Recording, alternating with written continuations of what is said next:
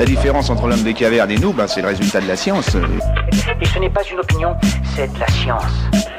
Notre monde n'est pas si moche. Un escargot qui casse sa coquille a-t-il une chance de survie? Oui, à condition que la craquelure soit limitée et qu'elle soit le plus éloignée possible du centre de la coquille, l'apex de l'escargot. Dans ce cas, l'escargot réparera la zone abîmée en y déposant de la calcite, une forme extrêmement pure de calcaire. Elle est sécrétée par le manteau, l'organe qui recouvre une grande partie de la paroi interne de la coquille. La calcite sera déposée via le mucus, la bave, et agira comme un mortier.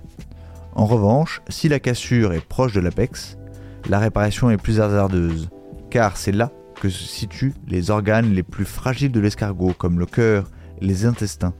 De même, si la coquille est très abîmée, elle se détachera, et le gastéropode n'y survivra pas. Voilà. Il ne reste plus qu'à vous remercier de votre attention. Au revoir.